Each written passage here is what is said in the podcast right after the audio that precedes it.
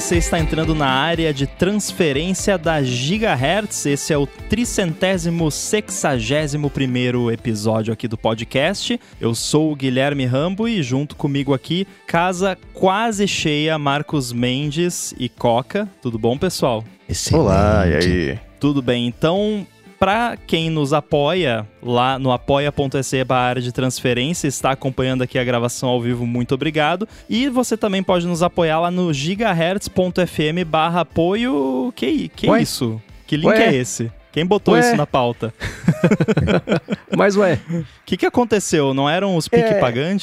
Então, o PicPay no último mês avisou com uma boa antecedência, com um mês de antecedência na verdade, que os apoios recorrentes eles iam acabar com isso, não deve ter sido muito bom para eles, mesmo porque o sistema deles sempre deixou um pouquinho a desejar, mas deixa isso para lá, né? E por conta disso, para quem não, quem tava lá no PicPay não escolheu por algum motivo o Apoia-se, a gente tem uma novidade, uma alternativa para vocês. Para quem tá no Apoia-se e quiser também migrar, fiquem à vontade, não vamos achar ruim. Rumble, qual que é a alternativa? Então, já falei, alternativa gigahertz.fm barra apoio. Você entra lá e se você digitar errado, dependendo de como você digitar errado, talvez até cai no, na, na, página certa também, como a gente costuma fazer aqui.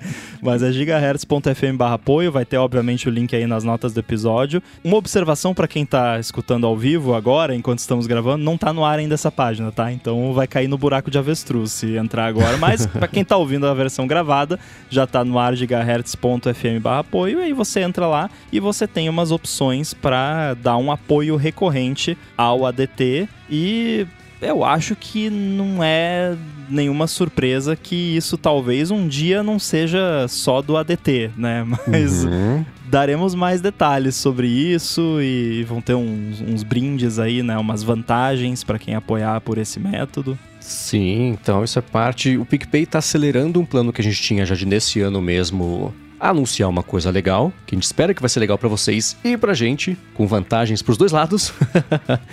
e uma a gente vai começar então com a ADT, é até bom porque a gente faz um plano piloto já com um podcast que tem maior audiência, mas ainda assim é um podcast só da Gigahertz. Então vocês vão nos dizendo como é que vai funcionar a brincadeira do lado de vocês, que do lado de cá o suou para fazer funcionar direitinho, sem atritos, sem problemas. E obrigado a todo mundo que ou que for migrar do PicPay para lá, ou que for se tornar uma pessoa nova que vai apoiar o ADT e eu vou adiantar aqui para vocês que uma das vantagens vai ser vocês não terem que esperar o ADT ser publicado na sexta-feira, com a vantagem também de escutar erros de gravação, uma, uma edição sem edições do podcast.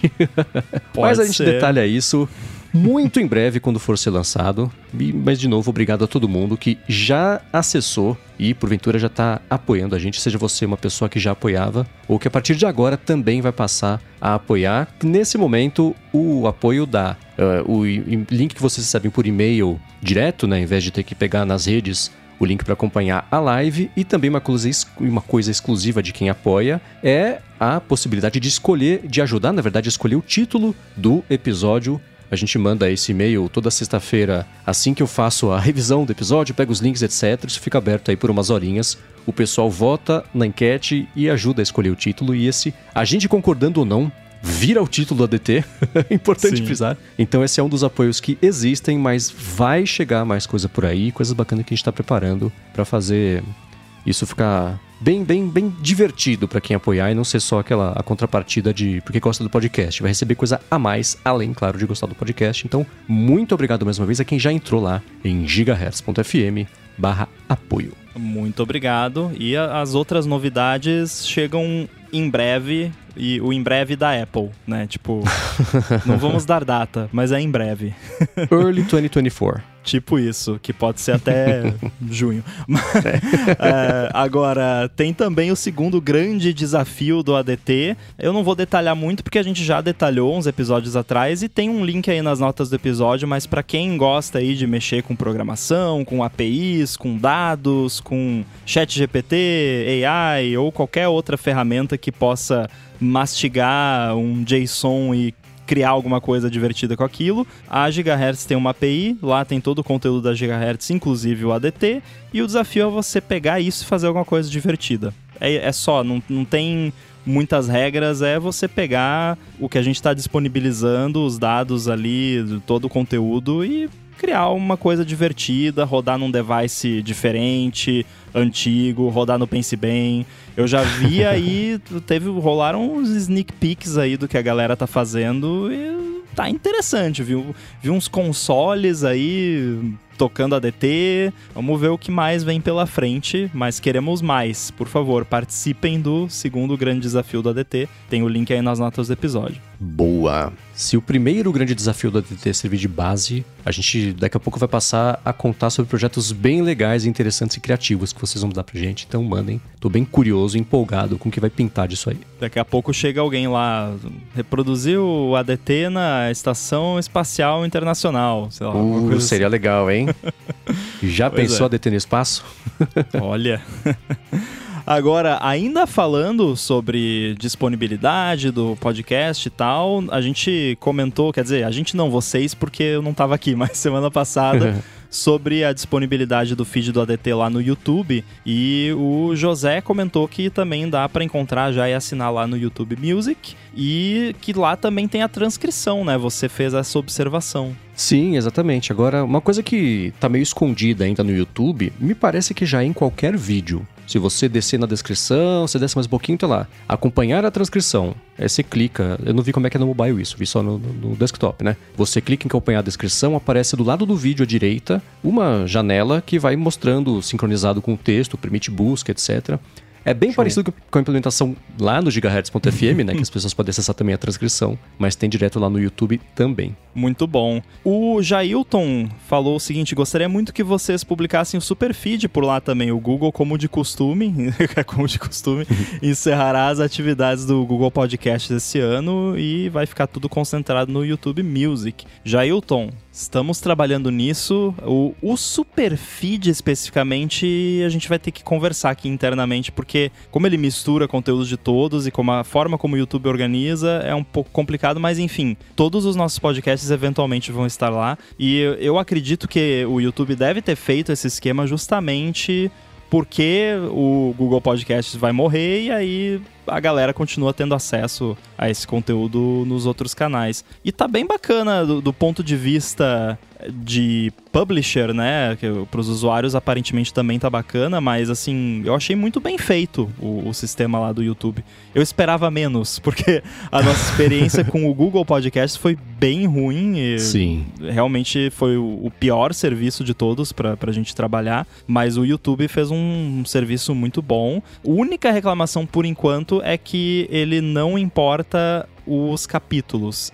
É. Sendo que até em vídeos agora eles botam meio que via AI, eu acho, uns capítulos e permitem colocar capítulo, mas infelizmente dos podcasts ele não importou lá do MP3. Uma pena, mas né, torcemos para que um dia eles passem a suportar isso também. Sim, se fizerem isso, acho que vai estar tá bacana, porque aí você tem, né? Para quem escuta acelerado, o YouTube já tem a ferramenta de escutar acelerado. Ele cria, tem uma playlist, né, com todos os episódios ali e tem o título. Não tem data de lançamento, mas pelo, pela numeração do episódio dá para ir voltando meio no tempo ali e meio no chute. A descrição, ele mantém é, na verdade, ele, ele abre como a gente faz a sintaxe do arquivo Markdown, né? Então, ao invés de ter o texto com o hiperlink, né? hiperlink, né? Do webmaster. Fica o texto e depois o link entre parênteses, encurtado. E em dois episódios só, que são os episódios de fim de ano, que geralmente a descrição é gigantesca, o YouTube falou, véi, não dá. Eu cortei, eu botei o que deu aqui, mas pelo amor de Deus, né? Então só em dois episódios aconteceu isso. De resto, parece que a descrição está inteira. E para quem quiser ver como é que é, se você for, né, caçar pelo canal da Gigahertz, youtube.com barra arroba gigahertzfm, uma das abas que aparecem é de podcasts. Então, se você clicar nessa aba, você abre por enquanto só o do ADT, mas vão passar a aparecer mais ali em breve, porque pra galera que testou, pelo menos não mandou pra gente em gigahertz.fm feedback problemas. Então, estamos partindo da premissa de que tá funcionando. No nosso teste também funcionou. Então, vocês vão poder passar a acompanhar assim. Quem quiser também se inscreve no canal, né? Passar a receber os alertas quando começar as lives, por exemplo. Então, passem por lá. É, tudo que a gente achou que ia dar problema não deu, né? Porque a gente tava falando, especulando antes, não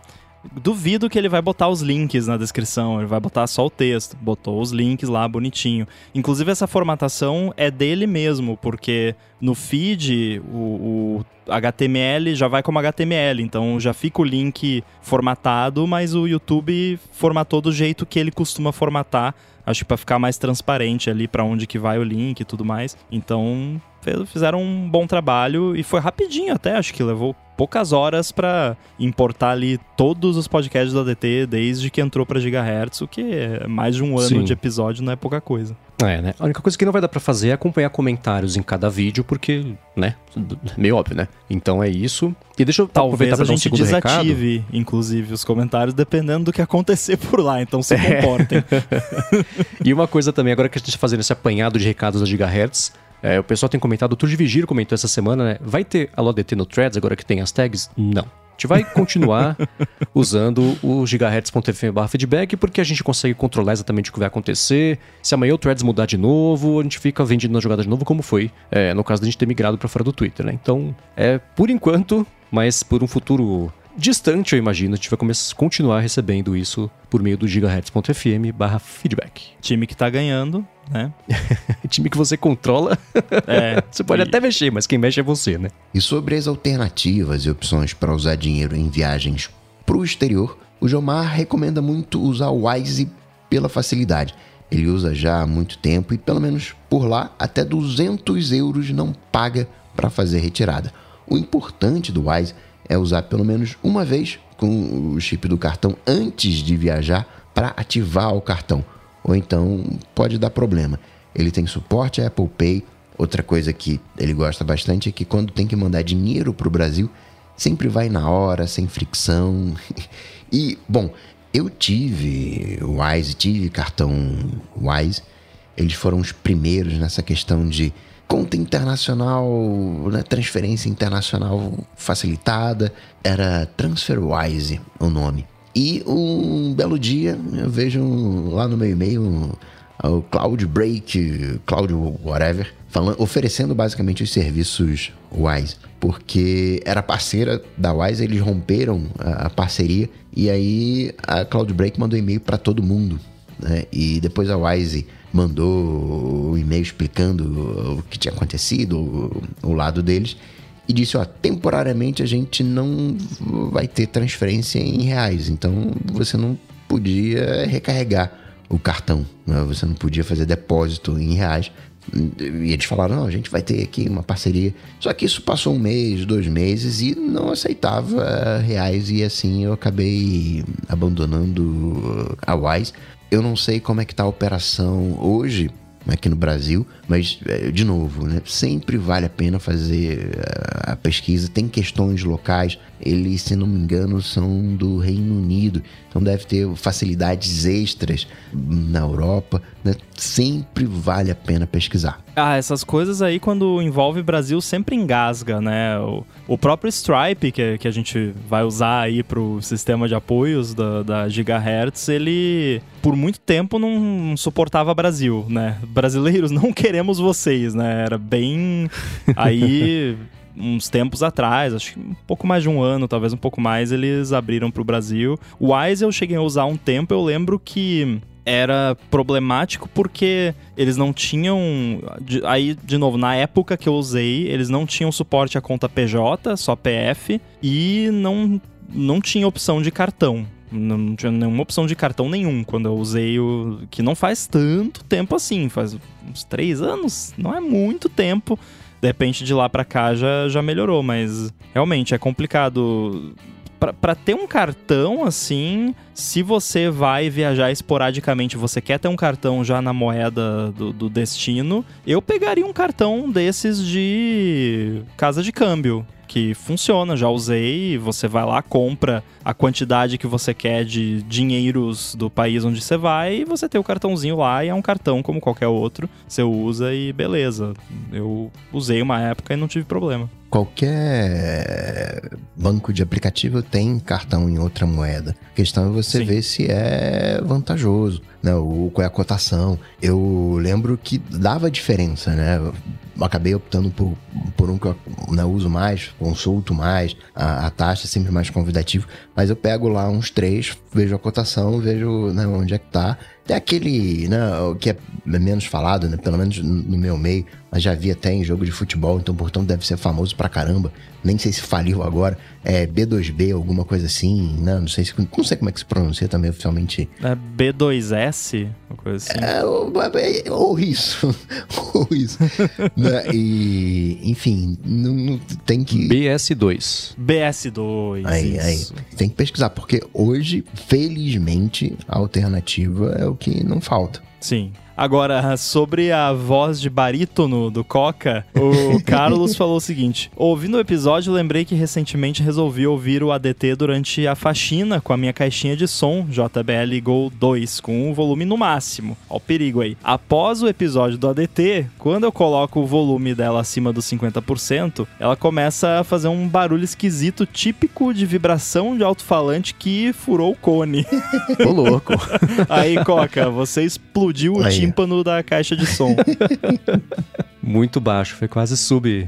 Como é que é? Isso só vai fazer sentido para quem uh, acompanhou. Se é que isso vai aparecer na, no, nos pós-créditos. Mas eu dei dor de garganta na caixa de, de som. Agora, seguindo aqui, tem mais um Follow Coca, que é sobre o famoso pendrive com sistema operacional. O Rubens perguntou: se ele só tem computadores de mesa, por que ele anda com o pendrive com sistema operacional? Afinal, ele acabou de dizer que gosta de ter computadores de mesa porque sabe onde está tudo. E aí, Coca, explique-se. É, foi a hora que estourou a, a caixa de som aí.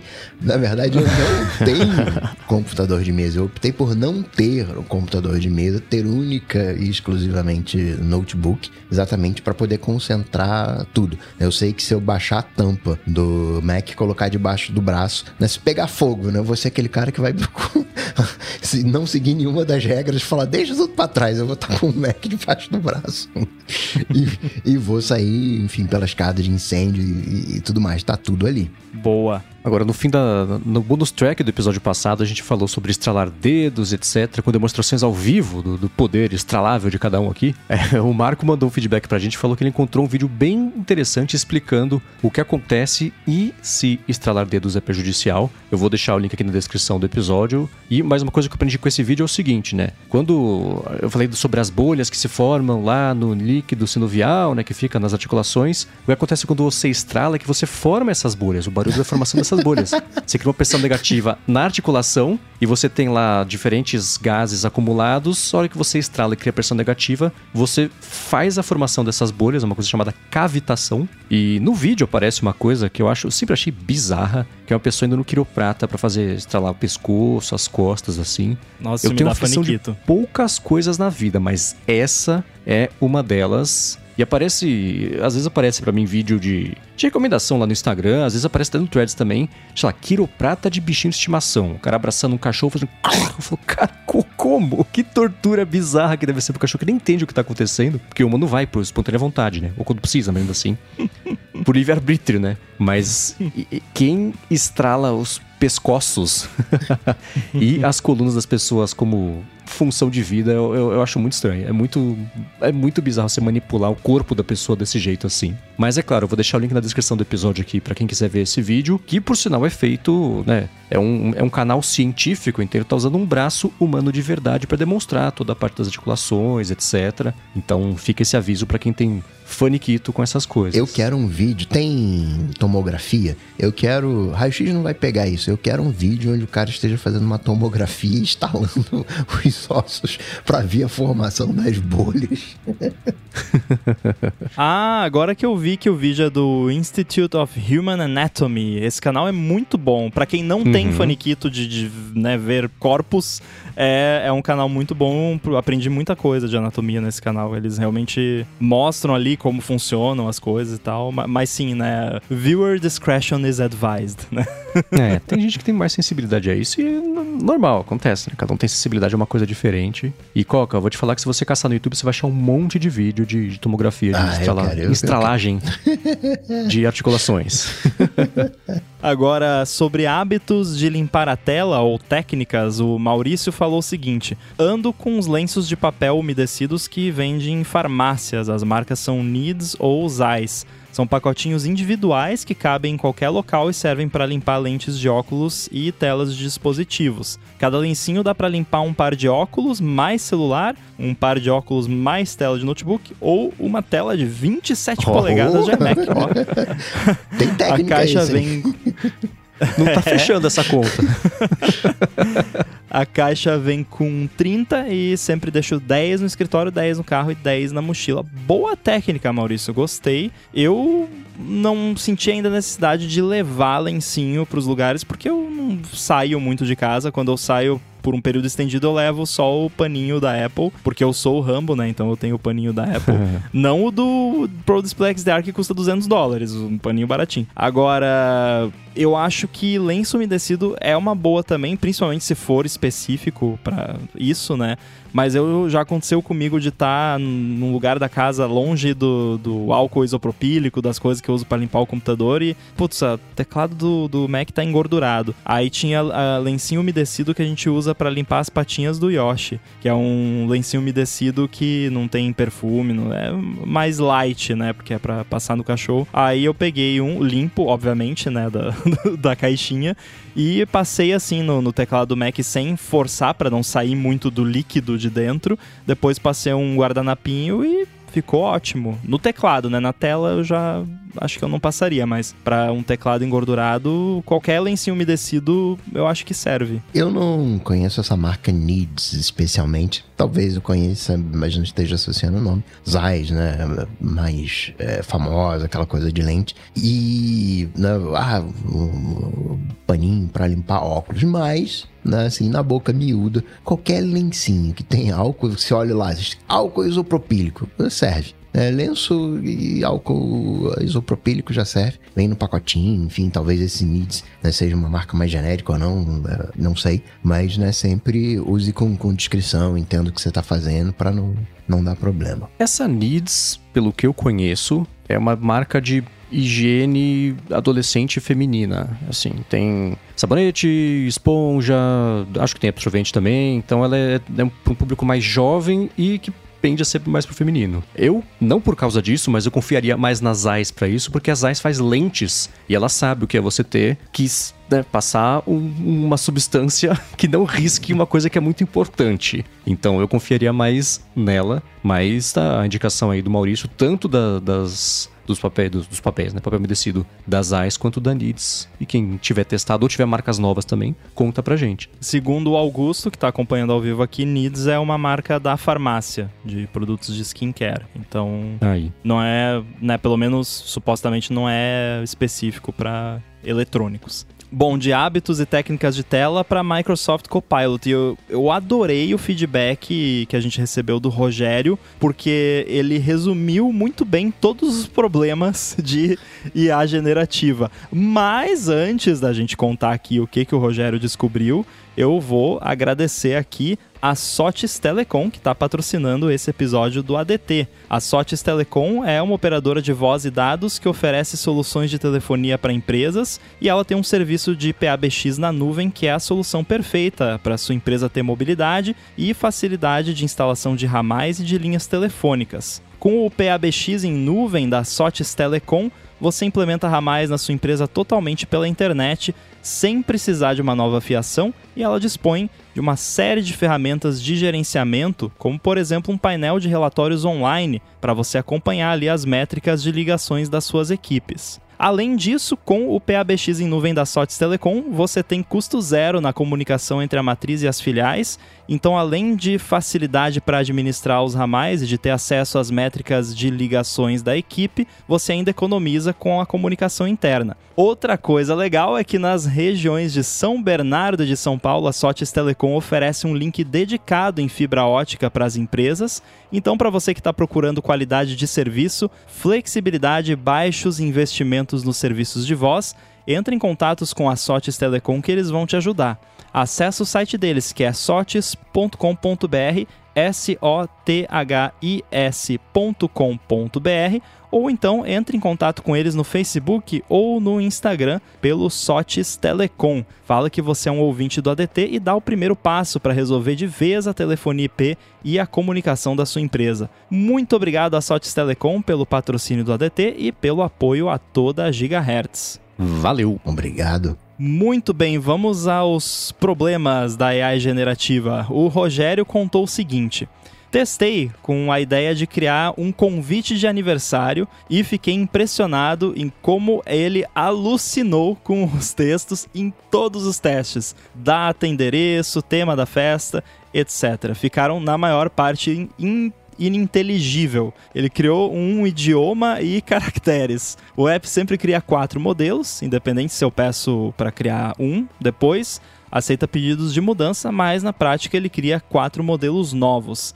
Em todos os testes ele foi incapaz de entender ou conseguir voltar a um modelo já criado, mesmo que nas respostas afirmasse estar fazendo o que eu pedi. Fiquei negativamente surpreso. Foi uma das primeiras experiências com AI generativa de imagem. Rogério, você resumiu perfeitamente todos os problemas de IA generativa e é uma pena que você deu azar de pegar um problema que justamente que não rola. Tipo, não, convite de festa de aniversário não vai rolar, cara. Realmente, assim, aí é que entra, né? Você falou que foi a sua primeira experiência. Já vou dar uma dica aqui. Pede para ele criar o, o tema do convite, para criar tipo um background ou uma imagem decorativa, alguma coisa assim. E aí você depois joga lá num Photoshop da vida e coloca o texto por cima. Você pode até dizer, deixa uma área reservada para o texto embaixo. E aí, outro problema muito claro que o Rogério identificou e que eu identifiquei nos testes que a gente está fazendo lá para o Chibi Studio é justamente essa questão de ele já fez uma imagem para você, tá tipo 90% perfeita, você só quer mudar um negocinho, aí você fala, putz, tá muito legal isso aí, só faz isso diferente. Aí ele fala, beleza, faço. Aí ele vai lá e faz uma imagem totalmente diferente do que ele tinha feito antes, porque não tem continuidade entre as imagens. Você tem continuidade do, do, contexto ali da conversa, mas entre as imagens propriamente ditas, você não tem. Entrando um pouco, né, por que, que é, isso acontece? Porque no, no fundo o que está acontecendo é que você está falando com o GPT-4 e aí o GPT-4 está criando um prompt para o DALL-E 3 e aí, do Dolly 3 vem a imagem, mas o GPT-4 que você pediu para gerar a imagem, que gerou o prompt, ele não faz a mínima ideia do que tem na imagem, de como ficou a imagem.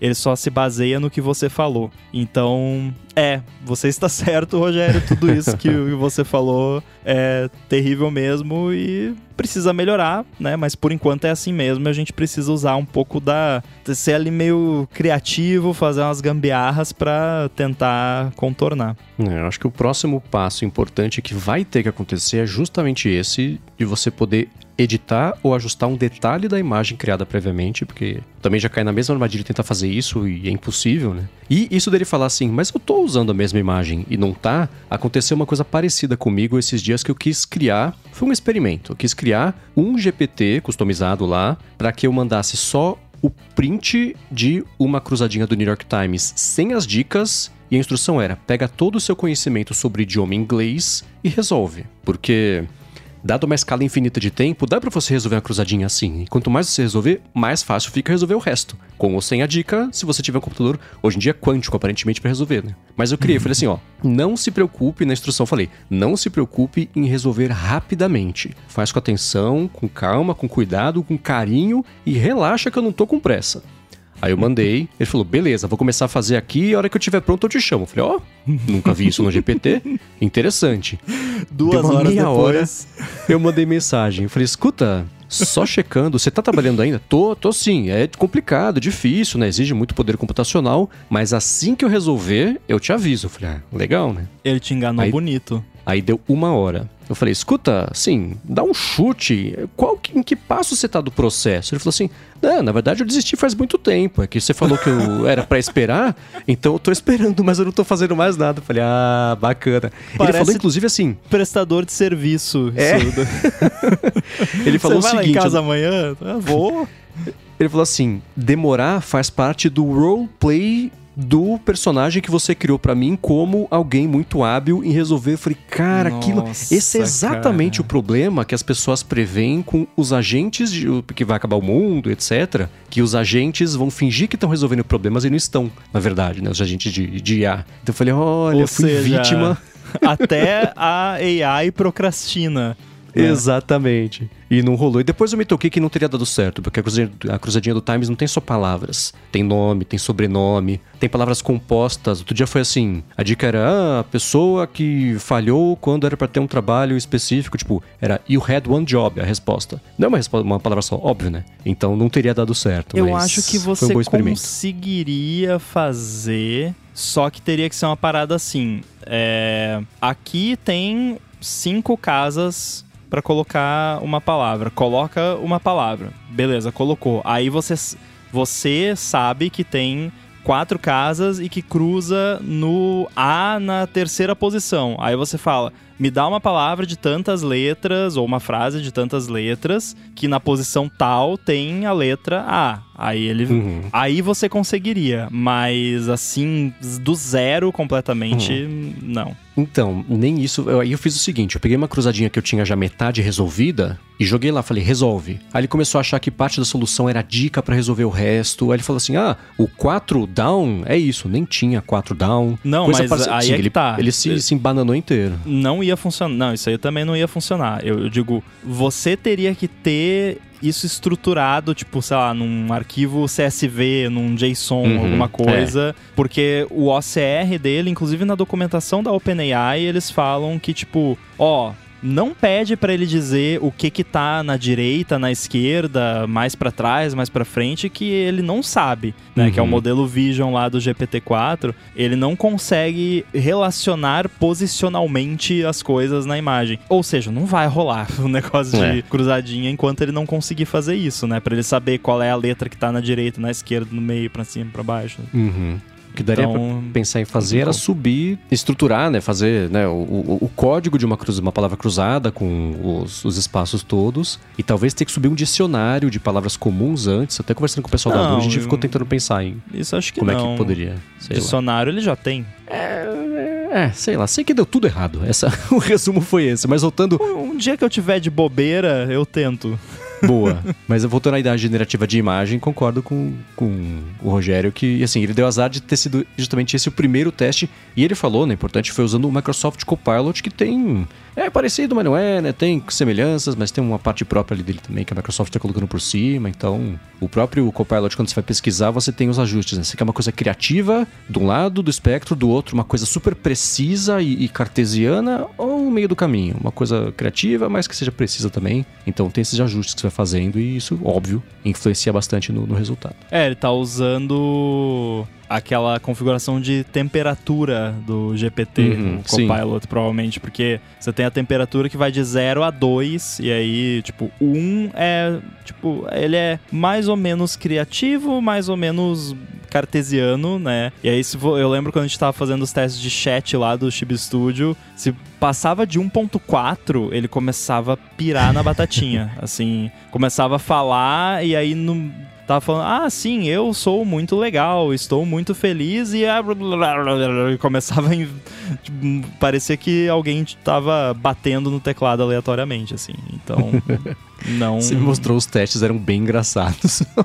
é, não, chega uma hora que ele pira mesmo e não funciona mais. Então, tem que controlar bem isso. Agora, o lance de usar o Copilot em si, eu nunca usei o Copilot, não sei como é que é. Eu sei que eles usam tecnologia da OpenAI e tal, mas daí, né, já tem um monte de bagagem em cima, filtro e tal. É, se você quiser mais controle mesmo e usar como ferramenta, eu acho que ainda usar o Chat GPT puro é time. Mais adequado, talvez, né? O convite de aniversário não, não vai rolar, infelizmente, assim, com texto e coisa, porque eu tô fazendo uns testes agora, eu tô, tô criando uma série de, de quadros lá que eu pretendo publicar em algum momento, mas que tá demorando porque eu faço uns 3, 4 e aí para de funcionar. Eu acho que ele dá meio que um, um ban lá na minha conta, que eu tô usando muito. Aí ele vai lá e uh, falha tudo, e aí daqui duas horas eu consigo continuar, então vai levar semanas para eu terminar. E aí Uhum. alguns têm texto, eu te mandei alguns exemplos, e aí alguns, o- os exemplos que eu mandei para você, eu acho que o texto tá certinho.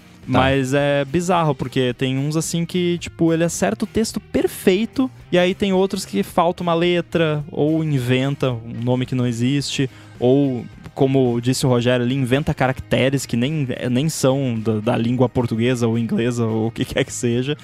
E, e aí é, é- realmente é triste, porque é bem como o Rogério falou. Às vezes a imagem tá perfeita, tá linda. E aí você, putz, mas faltou só o, i ali no- na palavra. E aí você fala e gera outra imagem que não tem nada a ver. Uhum. E, e é, é realmente é porque não tem esse contexto. Porque assim, hum, ele só tem palavras. Assim, ele só tem a- o idioma com o qual você está se comunicando para armazenar contexto. Então, você até poderia. Ele até poderia interpretar a imagem que ele mesmo gerou para tentar gerar uma imagem igual. Só que você tem perda aí, né? Tipo, você gerou a imagem, mas aí você, não, mas descreve então essa imagem que você gerou para gerar outra igual, mas é, é tipo você comprimir um JPEG 50 vezes, né? Você perdeu informação entre gerar o prompt, gerar a imagem e aí gerar outro prompt a partir da imagem que foi gerada antes para tentar gerar uma igual. Fora que o Dolly também tem a aleatoriedade dele lá.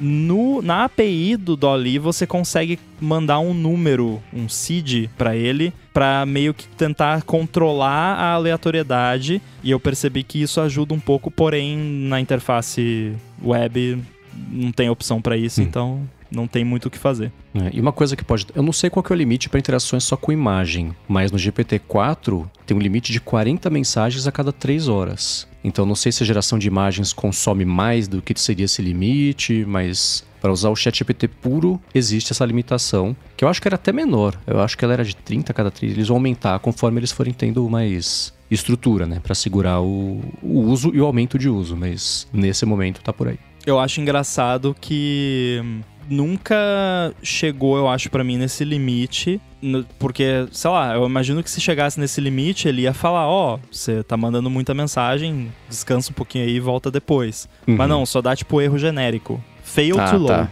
né? É, não, então não. É, é que eu acho que deve ter um limite do Dolly especificamente, só que não é uma coisa implementada, é só tipo um safety switch lá e aí ele não sabe lidar com isso ainda bonitinho. E o que, mas o que eu acho mais engraçado ainda é quando o, o GPT-4 gera um prompt que é proibido pro Dolly 3. e aí você pede. E, e são coisas inocentes, assim, realmente. Eu, eu tô, tô fazendo lá. Eu não, não quero falar aqui que eu não quero estragar a surpresa. Mas. Ah, faz é, a imagem agora de tal coisa, que é uma coisa. Pensa numa coisa inocente. E aí aparece lá, ah, desculpe, é, essa imagem viola as nossas diretrizes, não sei o quê. O que que eu fiz? Tipo, aí, sei lá, o que pirou na batatinha lá o, o GPT-4 e pediu alguma coisa que não pode. E aí, às vezes, você só pede de novo a mesma coisa e aí vai, porque, né, um pouquinho aleatório e gerou, sei lá. hum, eu- eu- e a gente não tem, a gente tem acesso ao comecinho do prompt da imagem, porque se você baixa o arquivo, o nome do arquivo é o são as primeiras palavras do prompt, mas eu não Uhum. vi nenhum jeito de você ter acesso ao prompt completo que ele gerou. Sim, é, para mim eu pego esse erro, erro não, né? É, é, ele sinaliza de forma errada que tá ferindo os termos de uso da comunidade quando não é, com algumas interações. Eu tava pegando esses dias, eu queria lembrar qual foi a série que eu tinha visto, um diálogo específico, aí eu comecei a, a pedir pra ele, ele até consultar sites que tem transcrições inteiras de séries, aí ele começava a gerar, ó, esse essa frase exata aqui que você pediu, não encontrei em nenhuma série, mas tem uma série, aí ele deletava tudo e falava assim, essa mensagem feriu os termos de uso e tal. Se você acha que foi um erro, entre em contato. E eu tentei umas três vezes de jeitos diferentes. E era inocente, não era tentando piratear nada. Ele deu isso, aí eu sinalizei. Falei, ó, isso aqui é. Que o meu medo é isso entrar lá num, num, num placar de ferir os termos de custo da comunidade, de que der 10 eu ser. minha conta ser deletada, né? E hoje em dia não dá mais pra perder uma conta da, da, da OpenAI, né? Que eu saiba, não rola isso. É, É, é realmente lá, uma eu- questão. É só pra não gerar mesmo, né? É. Coisa errada. Mas. achei bom sinalizar. É, é, é bom, é bom. Mas é engraçado, porque você falou disso aí, já aconteceu mais de uma vez, mas um exemplo, aquela vez que eu gerei umas coisas com Back to the Future, eu peguei uma imagem de uma cena de De Volta pro Futuro, fiz o upload lá, falei, ah, gere uma imagem inspirada, só que é um Korg, sei lá, acho que era uma coisa assim. Aí, ah, eu não posso gerar imagens de conteúdos com copyright, como o filme que você citou. Ele nem fala de Volta para o Futuro, o filme que Uhum. você citou. Mas eu posso gerar uma imagem.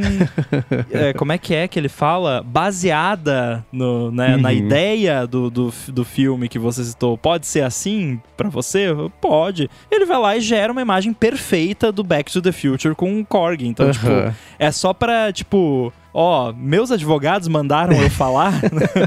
porque, tipo, tá, você falou que não pode gerar uma imagem de um negócio com copyright, mas você pode gerar uma imagem baseada no... É a mesma É, coisa, é. no fim das contas, né? Igual quando eu falei, eu pedi pra ele fazer a imagem de uma bebida, ele falou que não podia, eu falei, tá, faz sem álcool e ele fez a imagem. Exatamente na mesma, né? Eu ele não falou consegui, que não podia. né? porque- Quando É, eu tava e- fazendo aquela da- dos ditados lá, daí eu queria fazer de colocar a mão no fogo. Aí, Aham. ah, não posso porque é perigoso. não sei o quê. Daí eu, mas o fogo é de mentirinha. É, é, não, desculpa, mas mesmo. É, e tem uma também. Eu vi, eu vi isso com o Sonic e resolvi fazer o teste com uma outra franquia e rolou. Falei, escuta, faz pra mim a imagem voltada pro público infantil. E eu sei que não é pro público infantil, mas era pra dar pro, pro, a instrução pro Dalita. É, que seja de um encanador que usa azul e vermelho, ele é baixinho, tem um bigode, um chapéu, e ele e irmão dele têm altas aventuras no mundo encantado maluco. O cara ele gerou o Mario, o Luigi, ele gerou, eu falei o irmão dele, ele gerou o Luigi com o uniformezinho verde dele, com um M, um L, tudo bonitinho assim. Mas eu falar, gera pra mim o Mario e o Luigi, ele fala não, porque ele vai ferir direitos autorais. Né? Com o Sonic é a mesma coisa, faz um ouriço azul. Só tem um ouriço azul que usa um sapato vermelho e que corre e pega argolinhas, né? Então ele desenhou o Sonic bonitinho também. Então é. Eu acho que esses jailbreaks, eles, vão- eles são umas coisas meio temporárias, assim. Assim como vai dar pra, no futuro, imagino, controlar e fazer ajuste em imagem gerada, isso ele vai começar, eu acho que a pegar malícia e impedir, porque isso é, é- deixa eles bem abertos a processo, né? Então, É engraçado que. E aí eu até entendo também, porque quando é estilo, ele não reclama, né? Uhum. O, o que tá na, na moda, né? Viralizou é coisas estilo Pixar. Que inclusive, spoiler, o que eu tô fazendo lá que tá demorando é alguma coisa estilo Pixar. Mas aí o Dolly 3, quando você usa a API, ele reescreve o prompt pra você. Tipo, você escreve um prompt básico lá, mas ele reescreve na expectativa tanto de melhorar a imagem quanto de já fazer um pré-filtro de segurança ali pra não dar ruim. Aí, se Uhum. você fala no prompt do Dolly 3, gera uma imagem de tal coisa no estilo dos filmes da Pixar. Aí, quando você olha o prompt que ele usou de fato, porque na API você consegue ver, é tipo uma imagem no estilo dos filmes de animação de uma empresa que lançou o primeiro longa-metragem de animação nos anos 90, né? Dá toda uma volta pra falar Pixar sem falar Pixar. Por outro lado, esses dias eu não sei o que, que foi que eu gerei que tinha alguma coisa a ver com, com Disney. Tinha o logo da Disney na imagem que ele gerou. o, o logo, o perfeito, o logotipo da Disney. Então, tipo, tá, né? O que, que adianta, né? eu acho que foi numa das que você me mandou que tinha o logo da Disney. Tem um que eu olhei e falei, nossa, que Ou da Disney ou da Pixar. preciso. É, sei lá, talvez os dois, não sei. Mas um último comentário sobre isso, a sua paciência pra levar um projeto a cabo eu acho incrível, porque se fosse eu, tinha feito já o resto das imagens todas lançado assim, poderia ter ficado muito melhor se tivesse esperado mais. Então tô curioso pra ver como é que vai ser a reação do pessoal na hora que você lançar seu projeto. Tô vendo aqui o, a imagem que eu te mandei e tá lá o logo da Disney. É, então. Lindão.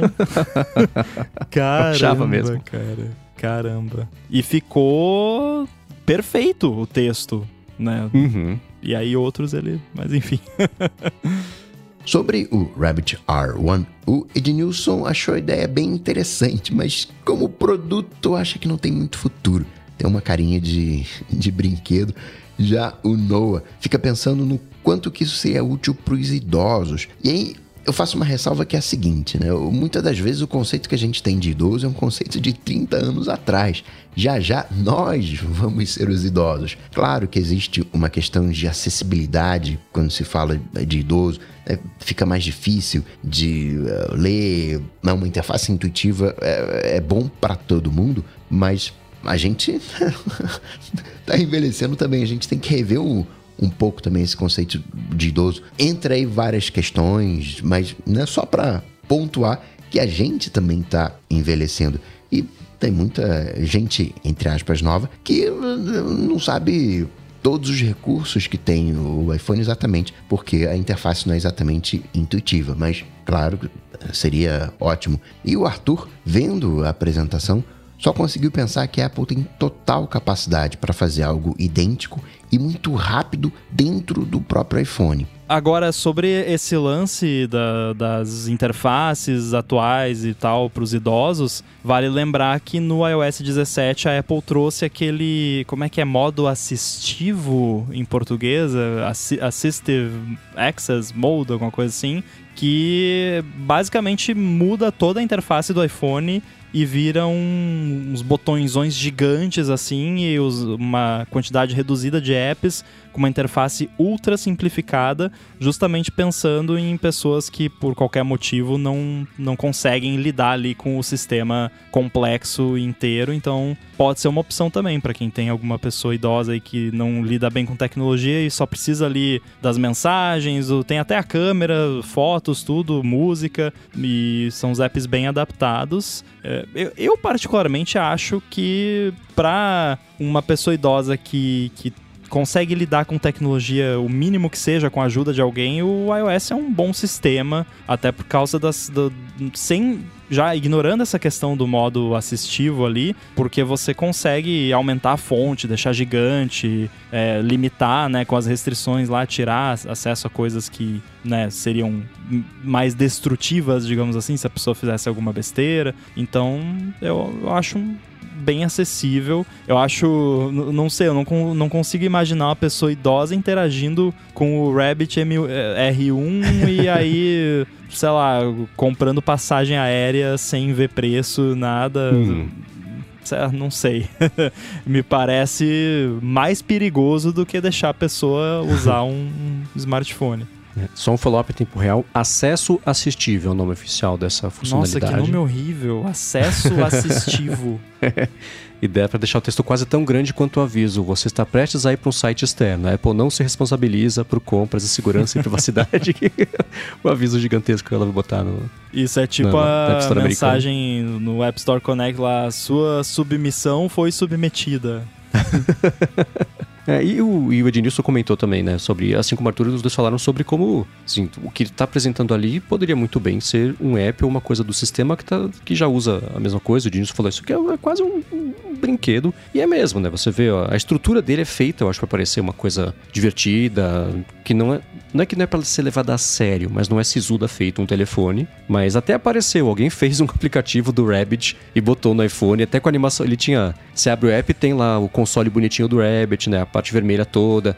Tem o coelhinho que faz animação quando você interage com ele. Então alguém reproduziu em, sei lá, 36 horas toda a interação e etc. com visão computacional. Então, assim, tudo que eles fizeram é altamente replicável. Por outro lado, eu não vi hoje como é que tava, mas ao longo dessa, dessa última semana, eles venderam quatro fornadas com 10 mil unidades cada. Assim, 40 mil? Não é um monte, mano, é pouco também, né? Você tá fazendo, tá vendendo. Ajuda que o preço custa só, só entre aspas, né? 200 dólares. Então eles estão aqui. É, tá com a quarta fornada vendida, tá vendendo já a quinta fornada de 10 mil unidades. Então, como diria o Coca, tem algo aí. Mas, como eu disse lá no texto que eu vou deixar aqui na descrição que eu fiz pro Mac Magazine, ele não é o futuro, mas a, a direção vai ser mais ou menos essa. Esta vez vai ser no formato de telefone ou não, mas a, a, intenção das interações eu acho que, que é meio por aí. Breaking News! E. E... Musiquinha de plantão da Globo. Apple vai vender o Apple Watch Série 9 e Ultra 2 nos Estados Unidos sem o oxímetro, começando no dia 18, ou seja, no dia da gravação ontem. amanhã. é, ontem, para quem tá ouvindo a, a gravação. Uhum. Que coisa, é. não? o que ela vai fazer vai ser. Vai vir com o app, você vai abrir o app vai estar assim, né? O, oxig... o oxímetro não está disponível mais. Por culpa da Máximo. Saiba, é, saiba mais sobre isso no aplicativo saúde do seu iPhone. Então, é que assim, tá mudando tanto isso, né? Vai, volta, proíbe, diz proíbe, diz proíbe a proibição que tá proibido que não tá proibido. Então, vai saber até sexta como é que vai estar, tá, né? Mas neste momento aqui, 5 para as 11 da noite de quarta-feira, isso é, é a informação mais atual que a gente tem, pelo menos que eu saiba. E eles avisaram que isso não afeta quem já comprou o, o iPod com oxímetro mesmo lá nos Estados Unidos. Então vai ser só para os devices vendidos a partir desse. a partir de ontem, no caso, né? Assumindo que não mude nada, mas acho que vale comentar aqui. Então, quem comprou, Sim. né? Eu, por exemplo, comprei o meu iPod, o 8 nos Estados Unidos e tem oxímetro, então não vou perder. Mas se perdesse também eu não ia ligar a mínima, porque não é muito útil, né? É. Eu acho engraçado essa treta toda ser por um recurso tão inútil como o negócio do oxímetro, porque nunca funcionou muito bem. E... É, então ele é útil, é. mas ele não era é. preciso, né? É, então, então a Apple mas, podia né, reclamar com, com a empresa que está reclamando. Pô, eu copiei, mas não funciona. Nem funciona direito, né? Usa como Eu vou argumento. processar você que patenteou o um negócio errado, que não funciona aqui. Boa. Muito bem, a seguir a gente vai falar das novidades da Samsung. Teve aí o Galaxy S24, ouvi falar que tem AI nesses produtos novos aí e tem até um form factor novo aí que chamou atenção no evento. Mas antes disso eu quero agradecer aqui a Backblaze que está patrocinando esse episódio do ADT. Quem escuta o ADT já sabe que a gente vive falando sobre a importância de se ter bons backups e não só aquele backup do seu iPhone no iCloud, mas sim um backup completo do seu Mac ou do seu PC, preferencialmente num lugar físico diferente do seu que possa te salvar em caso de uma catástrofe. É por isso que existe o serviço de backup do Backblaze. Funciona assim: você instala o Backblaze no seu Mac ou PC, escolhe se você quer um backup total da máquina ou se quer excluir algumas pastas e dá até para escolher fazer também backup de todos os seus HDs externos que estejam conectados nele também. Daí para frente, o Backblaze fica rodando em plano de fundo sem afetar o desempenho do computador e aproveita aqueles momentos que você não está trabalhando, quando a banda da sua conexão está mais tranquila e vai mandando o seu backup para a nuvem. Isso tudo é customizável, você pode definir um limite máximo de velocidade, horários, configurar até mesmo criptografia ponta a ponta se você quiser. Eu, inclusive, configuro e tenho a minha chave muito bem guardada. Com o backup feito, se acontecer alguma coisa, você pode recuperar todos os seus dados fazendo download pelo Backblaze na web, ou então, se você tiver um SSD de 2 TB, com um backup lá que vai demorar um pouquinho para baixar, você pode falar lá com eles e eles mandam para você um HD externo via FedEx. Aí você devolve o drive em até 30 dias depois de você fazer a sua recuperação e eles te devolvem o custo do HD.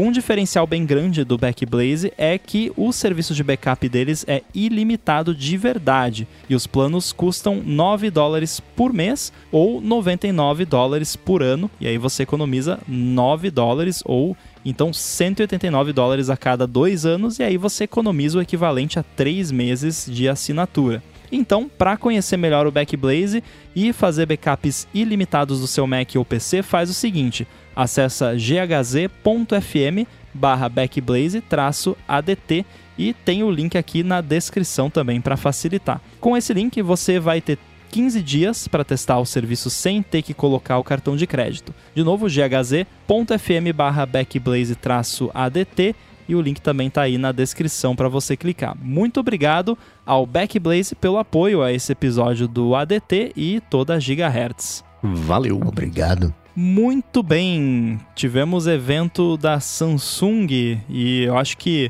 o Marcos é bom de resumo, não tão bom quanto o Chat GPT, mas está chegando lá. Resume pra gente aí o que que teve de bacana aí, ou de interessante, ou de não bacana também, não sei, nesse evento. Uma coisa que eu queria começar comentando é sobre a estrutura do evento que foi diferente A parte visual foi interessante assim. Tinha um telão que estava no fundo da, da, do palco e um telão que era tipo uma passarela. E eles fizeram de um jeito que, na posição, provavelmente só na posição que estava a câmera para transmissão, a perspectiva da tela do chão e do, do fundo faziam uma coisa só. Então não tinha essa quebra, era tudo uma perspectiva só. Então dava para ter um telefone grandão como se estivesse de pé, é, imagens, esse tipo de coisa. Isso achei super bacana. Mas é muito engraçado ver o, o, o evento, assim, é, é, tudo tão opulento e épico que chega a ser cômico, né? Tudo uma música e luz e efeito e transição. Tinha, teve uma hora que, ah, vamos apresentar o telefone, fazer tchum, tchum, tchum, tchum, tchum, aparecia o telefone, por 10 segundos a pessoa voltava a pouco para começar a falar. Então essas quebras, assim, eu achei engraçadas, mas o telão com perspectiva, que é uma coisa que eles iam experimentando já em outros eventos, eu achei bacana. Mas a, é, essa opulência toda do, do, do, jeito de contar a história, ela passa a ser engraçada depois dos 15 minutos, assim, que é tudo muito épico, assim. Dizem que quando você capricha, assim, tanto na estrutura, é porque não tem tanta novidade, né? Veio com o novo shape CS24. É, o shape dele é, assim, uma coisa que até o. Eu vou deixar o link na descrição aqui, que o Marcus Brownlee falou assim: gente, não tem como não falar. Esses, os dois menores aqui parecem o iPhone. Né? O jeito arredondado, etc., estrutura, o que você olha, você acha que é o iPhone, no fim das contas não é. Cara, e, posso falar, isso foi o que me deixou mais chocado, porque fazia um tempo que eu não olhava para as coisas da Samsung, tirando os dobráveis e tal, mas aí eu tinha para mim, assim, no meu subconsciente, que tinha, a Samsung não era mais assim, não era mais só cópia do iPhone e tal. Não que seja só, mas vocês entendem. Mas aí eu vi esses devices, cara, tá, tá naquele nível lá do advogado da Samsung não saber qual que é um iPhone e qual que é um Samsung, né? Tipo, tirando as câmeras atrás, que são bem diferentes, e o, o buraquinho na tela que é diferente, mas o, o corpo, né, o, a carapaça ali do uhum. device é idêntico ao iPhone. É. Do Ultra, eles mudaram bastante. Ele tá bem quadradão, assim. Eu acho que eu preciso esperar me acostumar para falar se eu gosto ou não. Eu olhei e eu tô estranhando. Por outro lado, você ter a tela mesmo quadrada te deixa aproveitar melhor toda a área do display do que você ter os cantos mais arredondados, tem que ter uma barra em cima, uma barra embaixo grande e grossa para você poder depois ter o conteúdo no meio sem esbarrar em nada. Então, isso eu achei ok. Mas uh, tem que ver uh, o fator segurança, segurança dele, assim, né? Com o pessoal testando, etc. Como é que vai ser na mão. É de titânio, esse maior, né? Então tem isso aí também. É, uma coisa legal que eles falaram logo no comecinho do evento, eles também vão passar das sete anos aí de atualizações de segurança e é uma coisa que o Google tinha falado também sobre o Android lá para a linha Pixel, então dá para ver que isso Bom. é uma coisa que deve começar a permear aí todo o mercado Android, o que é excelente, que sempre foi uma dificuldade tremenda. Tem que ver o tempo que vai levar para as atualizações chegarem, né? Que eu sei que o pessoal tava bravo esses dias porque não saía o update lá da One UI. E eles falaram é isso complicado porque assim, update de segurança sai e normalmente quando sai, o, o, o, as falhas são liberadas, né? São expostas, mesmo uhum. que não sejam divulgadas imediatamente, mas fica mais fácil alguém lá fazer um diff e descobrir onde que tá a vulnerabilidade que foi corrigida. Então, uhum. se lança um update de segurança lá, sei lá, pro Pixel e leva meio ano para sair pro outro device, é meio ano de um zero day que agora tá in the wild, né? Todo mundo sabe e beleza, né? Seu device tá lá, né? É, as, os updates de segurança no Android, até onde eu sei, existe um, um fast track lá que dá pra eles tomarem para não ter que demorar, esperar passar pela, pela skinzinho que a Samsung coloca em cima, etc. Mas ainda assim, é, não é tão simples quanto apertar um botão e distribuir para todos os telefones do mundo, né? Que seria bem o, o, o, ideal. E eles falaram isso, achei confuso. Sete anos de updates de segurança, sete anos de geração de, de updates das gerações de sistema operacional. Para mim, isso são coisas bem diferentes e uma o, o, tamanho disso é bem diferente, né? Você atualizar as versões do Android por sete anos é uma coisa. Sete anos de update de segurança é outra coisa completamente diferente. Vamos ver como é que vai ser isso aí quando pintarem mais explicações. E IA é aquela coisa, né? Tem muita coisa que. E isso a gente fala sobre ferramentas que a gente vê, né? Nem sempre é IA, pode ser um if, né? tem muita coisa que entra no, no, na IA que a gente tem visto, as generativas e de análise de imagem, etc. Tem coisa que não. Uma que eu achei bem legal é uma de tradução que vai funcionar já em 13 idiomas, incluindo o português, que é tradução em tempo real para chamadas de pessoas entre dois idiomas. os exemplos, eles não pareceram de conversas de mundo real. Era assim, tudo eu falo uma frase, aí a pessoa fala uma frase. Aí eu respondo uma frase, geralmente uma conversa mesmo. The não é exatamente assim. né? É, né? Então era tudo muito curto. Onde fica o museu? O museu fica ali. Ah, muito obrigado. Não é exatamente assim. Então, mas eu achei bacana a, a- o jeito que eles implementaram isso, porque mesmo na chamada telefônica tem a transcrição em tempo real, para você ver já a legenda também, e você tem a opção de ocultar a sua voz e a voz da pessoa do outro lado. Então, você só escuta, é é só a tradução que fica audível. Então, você tá falando, por exemplo, em português, você escuta em português e do outro lado a pessoa vai estar falando e, e escutando em chinês. Sei lá, isso achei legal. Mas a, a a vo- a voz traduzida não é a sua voz, mas sim uma voz padrão ali. Não vai ter esse tipo de treinamento. E essa parte da tradução vai funcionar também não só chamada telefônica, mas para conversas entre duas pessoas, né? Uma coisa que já tinha aparecido mesmo do Google, de você ter a tela dividida com o texto para lá e para cá, para a pessoa que tá interagindo com você na sua frente ver é, reto para ela também, tudo certo tal. Bacana. E para mensagem de texto. Você tem a IA que ajuda a escrever a mensagem se você precisar, com os perfis diferentes, já com a ajuda do Gemini. É, também, ah, vamos usar IA para você usar sticker em foto, né? Você toca na foto, separa e usa como sticker isso. E também para a parte de, de- de geração de texto, ainda só de troca de mensagem, é, sugerindo legenda para fazer post em rede social, essas coisinhas que, se você juntar tudo isso, vira uma ferramenta de IA poderosa, bacana, e acho que esse vai ser o caminho, né? Cada plataforma, cada jeitinho de você interagir, do sistema interagir com tudo, vai ter um pouquinho de IA. Resta saber se é uma IAzona ou uma IAzinha, mas isso eu achei bacana. Pra você ver como é interessante o jeito de posicionar uma coisa, né? Porque. E aí, né, o momento no Android já tinha, só que ao contrário.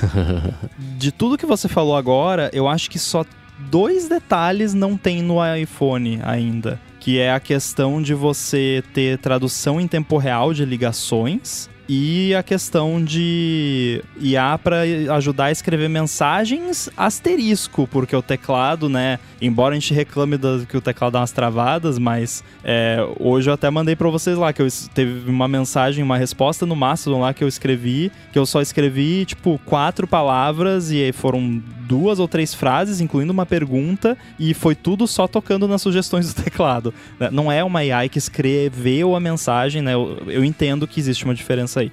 Agora, transcrição em tempo real, o iOS já tem, acho que não sei se é desde o 16 ou se foi no 17 que veio, que você consegue ter transcrição em tempo real de tudo. Você tá ouvindo um podcast no Overcast, só que aí é que tá, a Apple não chega lá no evento e fala: "Temos uma AI que faz transcrição". Não, tem um recurso de acessibilidade lá num cantinho escondido que eles nem falaram no evento e é mó legal e fala que tem o negócio, né? É, negócio de sticker a partir de, de foto. Também já tem no iMessage, no iOS 17. Inclusive com live foto, sticker animado. Recorta o foreground ali, o, o assunto né, da imagem. Eu tenho uns do Yoshi ali, fazendo careta e tal, que, que- animado tudo. É, então, tipo, o negócio da, da, da tradução, da tela dividida, um lado um idioma, outro lado outro. O App Translate da Apple é exatamente isso e funciona muito bem. Então, é uma questão de posicionamento, né? Tipo, aí quando o Tim Cook dá entrevista e fala, não, a gente já usa AI para um monte de coisa, e o pessoal fica, tá, é porque simplesmente eles não, né? Eu acho que esse ano agora na WWDC a gente vai ver a Apple de fato começar a usar esse posicionamento e falar, não, aqui ó, tem AI para, né? Porque eu acho que a pessoa ou as pessoas lá dentro que eram chatas que nem eu que ficavam, não, não é AI, é machine learning, né? Não, não é turbina, é motor. É, acho que essa galera finalmente foi vencida e, e admitiu que tá bom, né? Pelo bem do marketing a gente tem que chamar Uhum. de AI, né? Que, que é o que tem que chamar mesmo, porque é assim que as pessoas entendem. É, mesmo porque, por mais que seja preciso, o tipo que na entrevista falar, escuta, não, a gente tá usando isso aqui faz tempo. As pessoas, ah, deixa pra lá, agora você tá inventando que isso aí é IA, porque tá Aham. todo mundo usando IA. F- Fica ao contrário, né? O que é pior ainda, né? Você prejudica a imagem porque você tentou preservar a imagem, do, enfim, um purismo que não, não levou a nada e só prejudicou. Mas essa parte de tradução, e aí é, é tratamento da voz, eu acho. Tratamento que eu digo assim, é, não manipulação vocal, mas ainda assim você usar a voz como dado, etc. O aplicativo de gravação de, de voz lá deles vai ter transcrição já direto, que é bacana. Vai saber distinguir entre diferentes vozes e identificar, tipo, interlocutor 1, interlocutor 2, etc., para facilitar também já se for uma palestra, por exemplo, que você estiver gravando, espero que autorização de quem está falando, e também criar um resumo, o que é bacana também, né? Imagina que você, sei lá, tá. Ah, putz, pessoas que gostam de gravar, pro...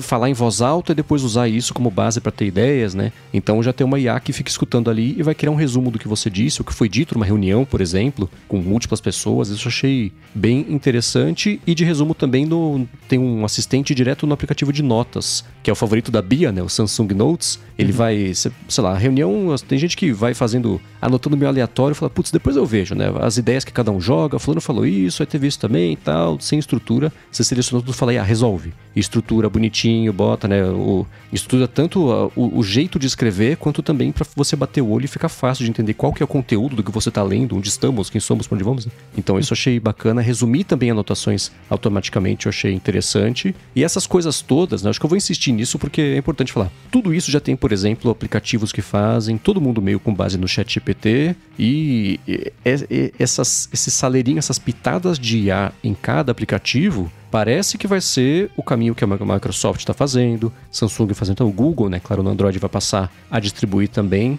Então acho que não vai ser tipo um chat GPT fazendo tudo, mas um pouquinho de IA em cada ferramenta, o que deve ser legal para as pessoas que fazem, desenvolvem as ferramentas, né? A equipe de, sei lá, calculadora do iOS e a equipe de notas e lembretes pode ter uma certa liberdade para poder fazer os próprios projetos e os próprios produtos com IA dentro ali da, do aplicativo e isso que a Samsung mostrou hoje. Vai ter mais coisa que eu vou falar, mas mostra que esse pode ser um dos caminhos aí seguidos por toda a indústria de, de que tem um sistema operacional com vários serviços e aplicativos e produtos dentro dele, todo mundo puxando um pouquinho de IA, mas que faça sentido no app, né? Ao invés de pegar isso, jogar para fora e a IA mastigar, você põe só o pedaço que é, é pertinente para o seu aplicativo da IA para fazer funcionar do jeito rápido, é, privado, né? Tem a opção lá de você, é, em, nos ajustes do sistema vai ter, você usar IA localmente ou não, ou ter permissão de mandar para nuvem para fazer um tratamento extra. Enfim, essas coisas todas é bacana que tá começando a chegar. A parte de AI que foi mais migué, na minha visão, foi o lance do Circle to Search.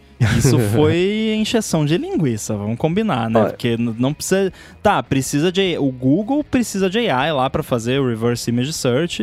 Até, né, vou admitir que sim. Agora, reverse image search é uma parada que você faz em qualquer device, né? O, o, iPhone, né, o Android lá também indexa já as suas fotos, você consegue buscar por texto, procurar, tipo, cachorro e aparece suas fotos de cachorro. É, o que eles fizeram foi criar um atalho para isso e chamar de AI. Mas não tem. É, botaram então, para encher linguiça, né? É, era a isso que eu me referia quando disse no começo. Algumas coisas são mais IAs do que outras. Né? é, essa interação eu achei muito legal. Vai ser muito mais útil isso, né? Como é que funciona para quem não é, viu? não estou negando que é extremamente útil, né? Tipo, só que foi, foi uma injeção de linguiça. É, é um jeito, acho que é o jeito certo de implementar o Google Lens num celular. O Circle to Search é o seguinte: a partir de agora você está em qualquer aplicativo, está aberto lá qualquer app, você não sabe que escreve alguma coisa, quer saber o nome de um, de um prato que apareceu lá no, no, ou no vídeo que você está vendo, sei lá. Você aperta e segura o botão Home e isso te habilita a fazer um círculo em volta do que você quer saber e ele já abre ali o Google Lens com o que você selecionou no círculo, ele separou o objeto ali, o, o, o, assunto do que você quer ver e já faz a pesquisa. Você direto lá no resultado pode fazer é, com, com texto mesmo. Ah, então, putz, onde que eu acho isso aqui, né? E não é só com imagem, com texto também. Mostraram lá. A mulher está conversando com a amiga sobre o restaurante tal. Ela não sabe onde é o restaurante, ela faz lá. Não precisa, nem, não precisa nem fazer o círculo, dá um, um traço por cima do que ela quer que seja pesquisado. Isso já vira assunto de pesquisa também. Dá pra fazer só um rabisco por cima, assim, né? Tipo, preencher um espaço vazio ali por cima de uma bolsa, por exemplo. Já pesquisa a bolsa. Essa, para mim, pelo menos, é a função mais bacana que vai ter nesse telefone. Mas se a gente for usar a, a risca aqui, não é exatamente IA, né? Então toda a base dele do evento de ser apoiado IA, justamente esse. E isso é uma coisa que foi apresentada pela equipe do Google e o Google já disse que não vai ser, que isso vai ser uma coisa de sistema. Então não vai ser exclusiva dos telefones S24, vai chegar primeiro neles, mas olhando para isso assim, porque antes era o quê? Você tira um print, abre o Google Lens, sobe a foto lá para selecionar em volta, né? sei lá, quatro, cinco passos, que agora é um só, é meio passo, né? Então, eu acho que depois de, sei lá, cinco anos, chegou a implementação perfeita do Google Lens para Android, porque eu acho que não dá nem para esperar esse tipo de, de, de integração de sistema para quem usa o iOS, mas eu acho Action que arrisca, é, quem sabe, né? Pode ser. Mas arrisca no iOS. É. Agora, o que eu achei mais legal foi o lance de você editar as fotos com AI. Aí eu vi vantagem. que legal de. Claro que entramos naquela questão que já falamos aqui de o que, que é uma foto, né? Já vira outra foto. Mas eu achei legal que vai, ele até coloca tanto metadados quanto uma marca d'água mesmo na foto. Uhum. Claro que você pode apagar a marca d'água, né? Mas enfim, pelo menos a intenção tá ali de indicar que, ó, essa foto foi manipulada de uma forma pesadíssima por AI, mas é, é muito maneiro, cara, as coisas que dá para você fazer lá. Não, aí tá, tem a parte mais doida de pegar uma pessoa que tá aqui, botar pra cá e preencher o espaço vazio com o que ele acha que tinha ali, fica bonito e tal. Mas tem também a parte de simplesmente ajudar você a fazer ajustes na, na foto, né? De deixar mais bonita ou para um estilo mais assim ou assado.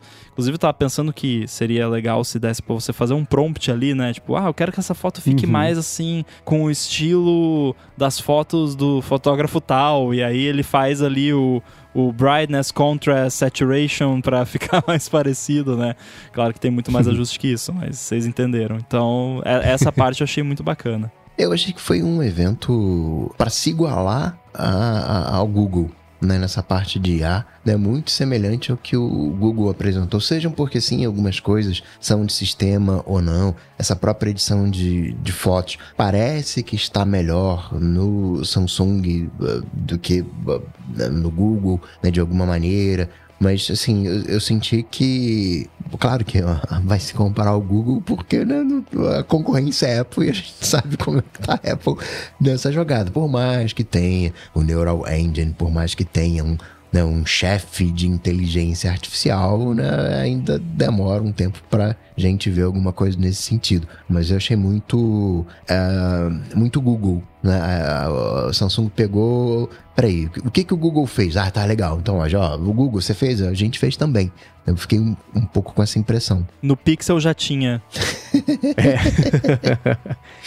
E eles até chamaram o pessoal do Google lá para mostrar que não é exatamente uma concorrência, mas uma coisa complementar, para que na verdade o ecossistema Android seja o que vai bater de frente na hora que chegar as coisas lá no, no caso do iOS, se chegar e corresponder à expectativa do que, que todo mundo tem, né? Teve uma coisa nesse evento que eu acho que foi um preview de algo que pode acontecer com a WWDC esse ano, que vai ser extremamente decepcionante, mas agora que eu vi acontecer no evento da Samsung, eu acho que vai acontecer no da Apple também, porque e a assistente? E a AI no, no, não rolou, né? E, e, e aí eu fiquei pensando, já pensou? E, cara, vai acontecer isso. Vai ter um monte de coisa de AI no, no iOS 18 e a carangueja não vai ter nada. Vai continuar uhum. igual. Aí fica, pô, agora dá pra editar foto, dá pra fazer um monte de coisa. Tá, mas e a carangueja? Oi? Não, tá ali, funciona. Só que não, né? É, mas quer saber, cara? É, onde está a utilidade? Né? A utilidade no é. resto do sistema, cada ferramenta fazer uma coisa diferente e bem feito, ou não, resolver um problema que já está resolvido com. A Apple perdeu essa briga, não tem outro jeito, né? Ela perdeu essa briga, sei lá, não, há não, muitos não, anos, né? A Apple sempre perdeu as brigas, isso não é um, não é um ponto. É, vai, vai chegar um dia que a Apple vai trazer o carro dela. Não sei se vai ser daqui a 10 anos, 20 anos, não sei quando, mas vai chegar um dia que ela vai trazer. E aí a gente vai ver não, que. Não, esse... é que perdeu a, a briga, perdeu a, as corridas, né, no caso. A Apple nunca é a primeira. Né? Sim, é porque, como falei, desde quando você tem Neural Engine?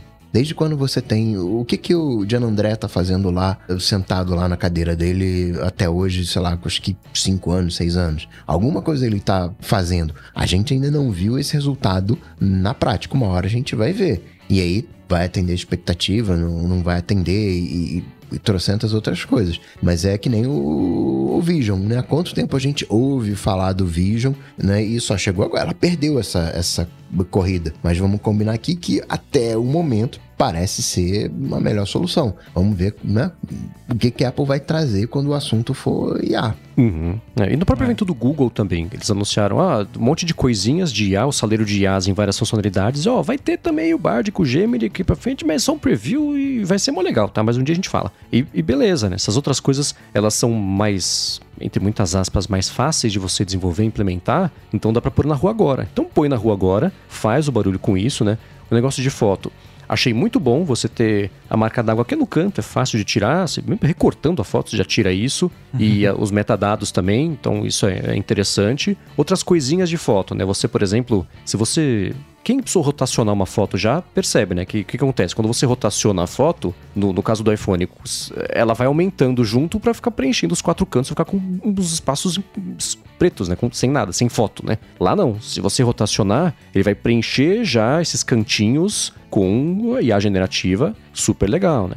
tirar sombra, tirar reflexo. Tem uma, um exemplo que eles deram que eu achei super bacana. Tem uma mulher e atrás dela tem um vidro e tem um reflexo dela no vidro. Então, e tem o céu atrás, acho que tem um, sei lá, tem, tá, tá, atrás dela tem um monte de coisa, né? E aí você tira, põe lá a opção de tirar o reflexo e tira bonitinho o reflexo, mas sem desconstruir o que tá atrás também, mantendo a, a textura de vidro e diferença de luz, refração. Isso eu achei bem interessante, não tinha visto ainda em outras ferramentas, tipo apertar um botão e fazer isso automático. Outra coisa que é promissora, tem que ver na vida real. Qualquer vídeo gravado sob algumas condições lá, acho que tem que ser de uma qualidade já bacana, ele vai poder transformar em vídeo de, de câmera lenta, né? é, fazendo a interpolação, né? Ao invés de ter dividir os frames, etc. Você, ele vai inventar frames, na verdade, que acontecem coisas. O jeito errado, o jeito ruim de fazer isso, todo mundo tem na TV. Que fica aquele efeito novela, fantasma, que a pessoa mexe a mão, os dedos desaparecem, aparecem lá em cima. É, é horrível. Desliguem isso porque é muito ruim. Quer dizer, cada um vê como quiser, mas eu desligo o meu. E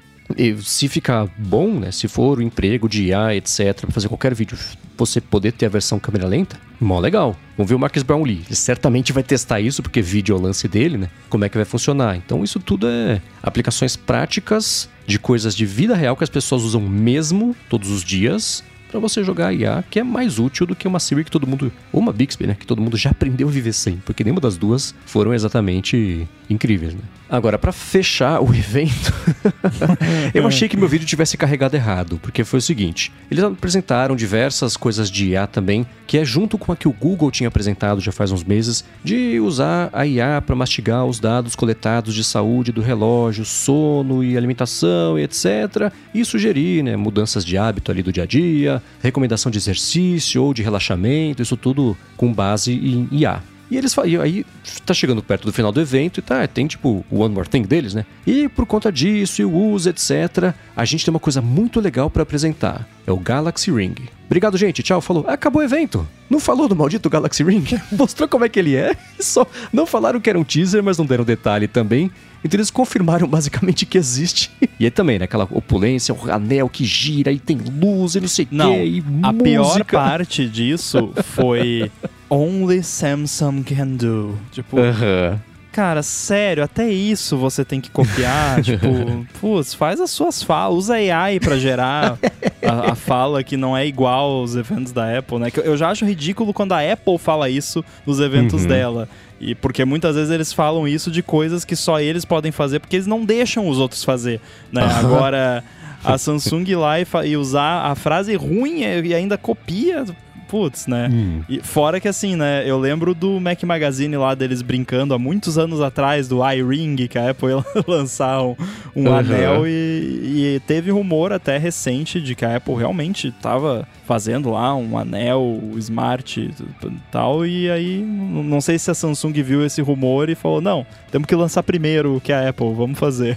Mas na época do iRing, né? Do iRing, iRing uh, tradicional, você não tinha essa visão IA do mundo, né? Hoje Sim. a gente olha pro iRing e imagina, sei lá, uma, um HomePod, né? Um, um, uma Alexandra no seu dedo. Ok, o microfone vai ser legal. Tem que cuidar bem o dedo onde você coloca, né?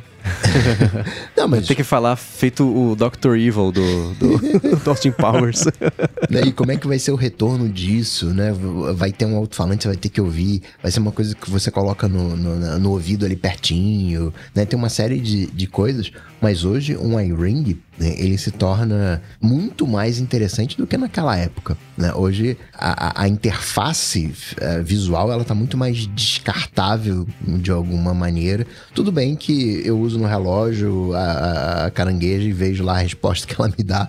Né? Às vezes ela cospe né, sonoramente no, nos AirPods, mas enfim, ou, ou talvez seja não, um, um, parzinho, né? Você vai parear Bluetooth, né? Não, não sei, mas hoje, como vestível, um anel soa muito mais tentador do que. Né? Assim, eu não sou lá muito fã do Apple Watch, mas eu usaria no dia a dia um anel e deixaria de repente o relógio para atividade física. Cara, na verdade, se o anel pudesse medir batimento cardíaco e medir ali exercício, eu não usaria mais Apple Watch. Eu usaria um anel assim e e fechou. Ainda mais se eu pudesse usar ele para abrir a fechadura de casa aqui, com o Home Key. Eu uso o Apple Watch para isso hoje em dia. Poxa, seria maravilhoso. Que já é a sua mão, né? Aquela coisa muito mais natural, né? De você uhum. colocar a mão na maçaneta. Uhum. Assim, é, acho que tem uns 10 anos esse papo de iRing, né? Menos, enfim. Né? Acho que o, o que aconteceu nesses 10 anos torna o iRing muito mais natural. Sim. Aí, assim, o que mostrou no evento foi o anel girando no palco em meio a estrelas e raios, etc. E ele pareceu ser um metal polido e é, é grosso para ser um anel, né? Assim, não sei, sei lá, não, não tem anel, mas é, não sei o quão confortável é você usar um anel um pouco mais grosso. E conforme ele ia girando lá no vídeo, dava para ver alguns conectores, sensores, etc. Eu, assim, eu ia fazer uma brincadeira eu pensei numa brincadeira bem adulta pra postar no Threads e desistir a respeito de, de, de, de anéis. Mas também seria uma boa ideia, porque o que, que você precisa? Você precisa coletar temperatura, você tem que coletar frequência cardíaca, você tem que. Aí, assim, notificações bem, bem, bem, bem específicas, pouquíssimas, né? Chamar a atenção da pessoa. Então, sei lá, se o meu contato de emergência mandar mensagem, vibra o meu dedo.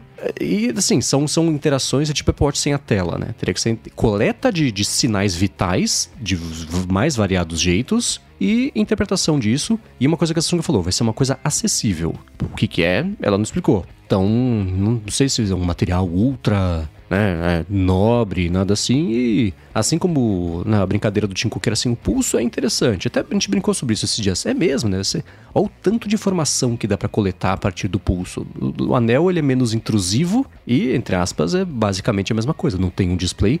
Eu não imagino que vai ter caixa de som, Apesar de que eu fiz, eu simulei aqui eu falando no telefone usando um anel na mão, você faz o movimento, a ação de telefone só que sem o telefone na mão, né? Mas microfone, isso eu não sei, eu acho que vai ser muito mais uma central de sensores do que qualquer outra coisa. Exato. Imagina os sensores que tem no Apple Watch sem watch. Tipo, só os sensores em um form factor de anel e só faz isso, não faz mais nada, só fica ali coletando e mandando pro smartphone e só, acabou. Uhum. Até para ser acessível, como eles disseram, eu imagino que seja algo assim. Eu acho sensacional e acho que tem potencial de ser um produto bacana. Tomara que role aí um, um iRing em algum momento, né? Mas é, eu acho, com a tecnologia que a gente tem hoje em dia, até como o Coca falou, né? Hoje em dia é bem mais plausível. É, você pega os AirPods, por exemplo, a bateria dos AirPods fica na, na perninha dele ali, minúscula, fininha. Então é uma bateria minúscula, a duração da bateria deles é ok, mas é um device que está reproduzindo música, conectado, né, uma conexão mais robusta o tempo todo ali para reprodução de música em alta qualidade. Agora você pega um anel que só vai mandar ali os beaconzinhos de, de transmissão ali dos sensores para o seu smartphone e não vai fazer mais nada. E informações que foram capturadas a cada 10, 15 minutos, né? Não ficam ligados o tempo todo. Uhum. É, aí depende, né? Porque, por exemplo, o Apple Watch, os seus batimentos cardíacos ali, ele mede com uma certa constância, né? Principalmente quando você está se exercitando. Em física. Aí eu já não sei como é que seria essa parte. Mas sim, poderia ser uma coisa mais de tempos em tempos. Eh, eu, eu abriria a mão de um, um pouco dessa granularidade para ter um device mais de boas ali, que é só deixar no dedo e aí carrega de noite e pronto.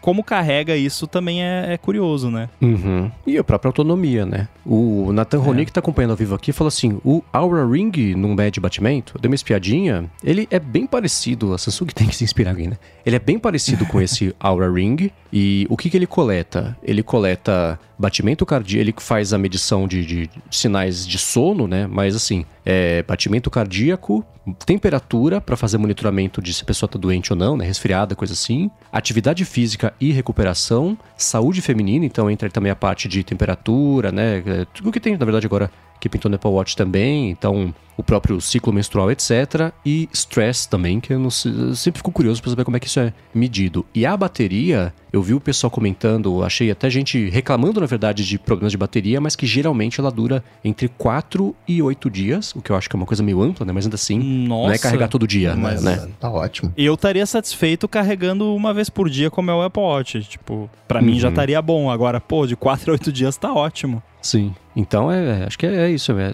O caminho é mais coleta de sinais, literalmente sinais vitais, e joga isso na interpretação.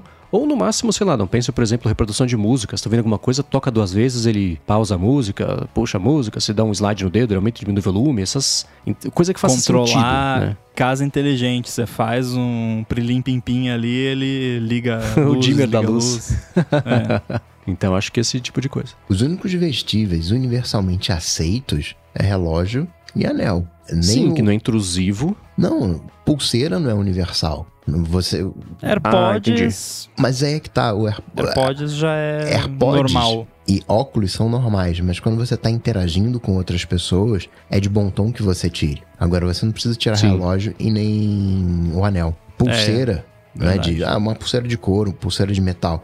Ah, Tem galera que não gosta, não é exatamente é bem visto às vezes. Cordão também não é uma coisa universal. Broche, né, para falar do Vaipim, também não é uma coisa universal. Agora relógio e anel, né, um- no, caso uma aliança, né, todo mundo, entre aspas, usa. Então são é, aceitos universalmente, não dão trabalho, você não tem que tirar, não tem problemas de privacidade. Claro, pode ter uma câmera ali, vai, grava tudo, mas no geral, é, relógio e, e anel são os melhores vestíveis. É, concordo, mais universal, né? Anel, eu, acho que anel Sim. entra na pulseira, na verdade, é meio parecido, assim. Mas eu É falo do anel porque todo homem casado usa um anel. É universal.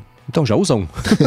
é, tudo bem, usar outro, mas é, assim, tô falando do termo de, em termos de preconceito. Ah, caramba, vou usar um cordão. Eu não tenho nada contra ah, cordão, né? não, não uso. Mas, enfim, tem algumas coisas ali. Talvez aqui muita gente ouvindo ah, use cordão, use, use pulseira, até porque é podcast e a galera que na escuta podcast tende a ser mais auditivo, então vai gostar de coisas que fazem barulho. Então você provavelmente que ouve, ou- ouve podcast, você gosta de sapato que faz aquele barulho, né? Quando anda, né? Com aquele sapato social, clock, clock, clock, clock. Ou aquele de, né, o tênis de borracha que, né, que você vai andando né, e vai fazendo barulhinho, né? Porque Nossa, são esse me pessoas dá mais faniquito. auditivas. Muito bem, o episódio ficou longo, então hoje não vamos ter tempo de responder os alôs adeteses. Não, vou falar certo, né? É alô, alôs adetes? Como é que é o plural mesmo? Já esqueci. Alôs ADTs. São os Alôs adetes, beleza, esse é o plural. Os feedbacks. Os feedbacks. os feedbacks.